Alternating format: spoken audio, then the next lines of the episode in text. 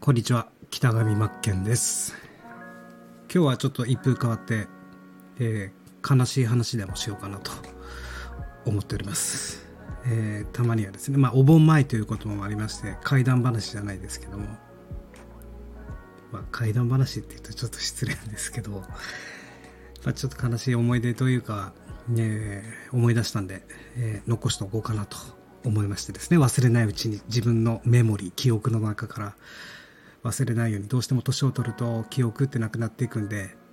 えー、記憶がなくなる前に残しておこうかなと思いまして、ちょっとお話しさせていただこうと思います。えー、あなたはもし小学校の頃、悲しい思い出って何ですかって聞かれた時、何かありますか？僕は、えー、ふとですね、この質問を目にした時に、まあふと思い出してですね、小学校低学年、う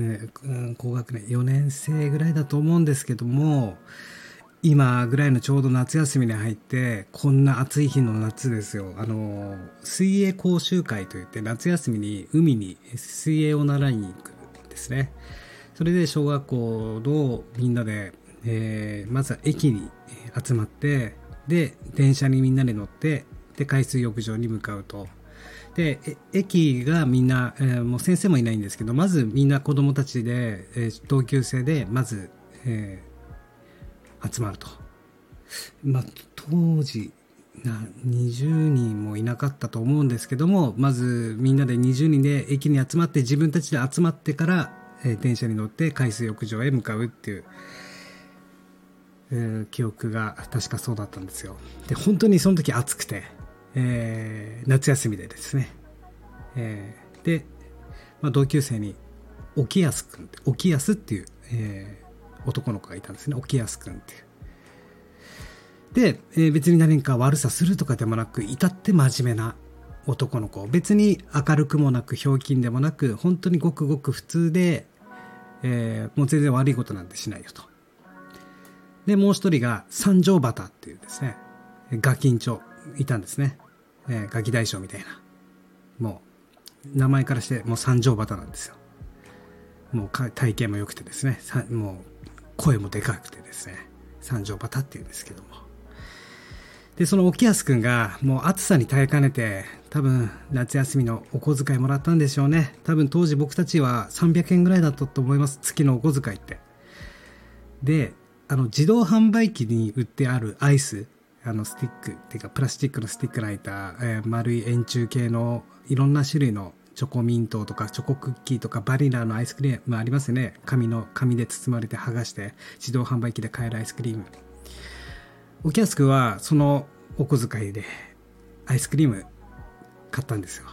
で食べてたんですね。そこにすると三条肌が登場して、おきやす、なんでそのアイスクリーム食べてんだよとかって言い始めたんですね。でその三条旗の大きい声におきやすくんはびっくりしちゃって、ええって焦っちゃって、でそれからどうしたかというと、そのアイスクリームを自分のカバンの中に入れたんですね。食べてる途中に自分はいけないことしてるんじゃないかって言われて、自分は悪気はないと思って、暑いから夏休みだし暑いからアイスクリームを買って食べてただけなんですけども、その三条旗の言い方がもうあくまでもなんか、ああ悪いことをしてる、身につけたみたいな、何やってんだよおきやすみたいな感じで、おきやすくん焦っちゃって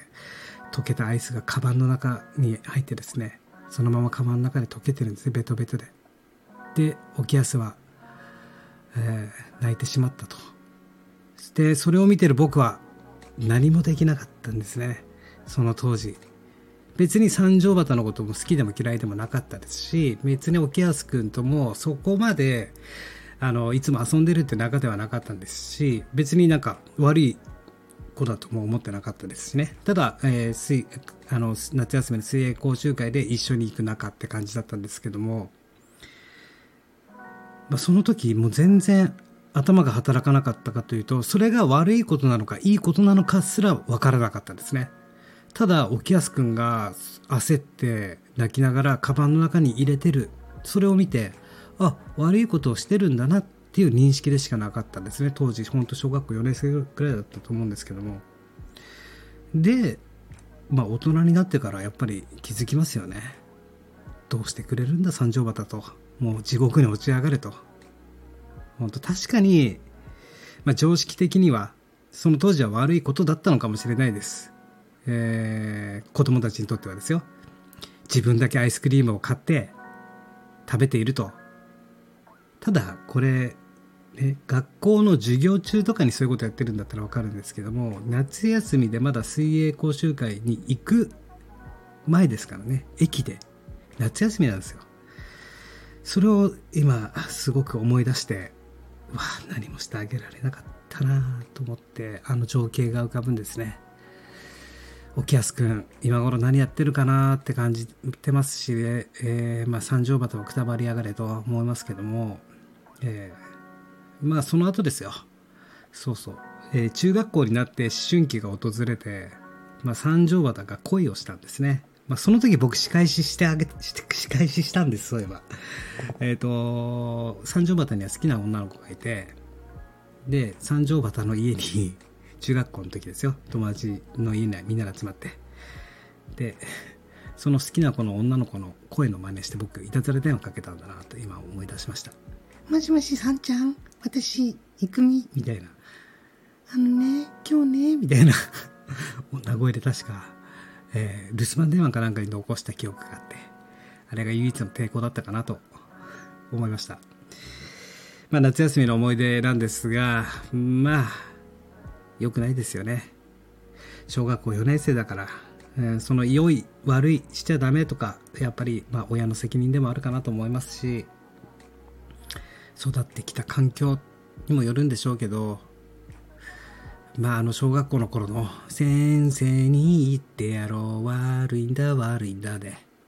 どれだけの子供たちが傷ついていたことか、あの闇のルールありましたよね。もう、ああ、悪いこと見つけた、みたいな。見つけたが正義、みたいな。えー、子供ってある意味恐ろしいなと。そして、そういう思いって多分一生忘れないと思うんですよね。えー、いじめられてる側とか、そういったことを受けた側って一生忘れないと思います。そういう思い出って。ましてや僕はもうずっと残ってますもん。記憶にその沖安くんの、あの溶けたアイスクリームを泣きながら、食べたかった、食べきりたかったアイスクリームをですよ。途中でカバンの中に入れて、あれは多分バニラ味だったと思うんですけども、あの牛乳色に染まっていくナイロンのカバン、うーん、思い出すだけでかわいそうですね。あの時に戻れんだったら、あー、沖安くんの手を取って、もう三条旗のすねを木製のバットでフルスイングしてたかなと思いますね、今思えば。まあ、必ずカルマというものは訪れて必ず帰ってくるよと思いますし、まあ、うん、今ふと思い出したわけですよ。なのでぜひ教え、教えてください。あなたにとって夏休みの思い出、悲しい思い出って何ですか？夏バテ気をつけましょうね。ということで失礼します。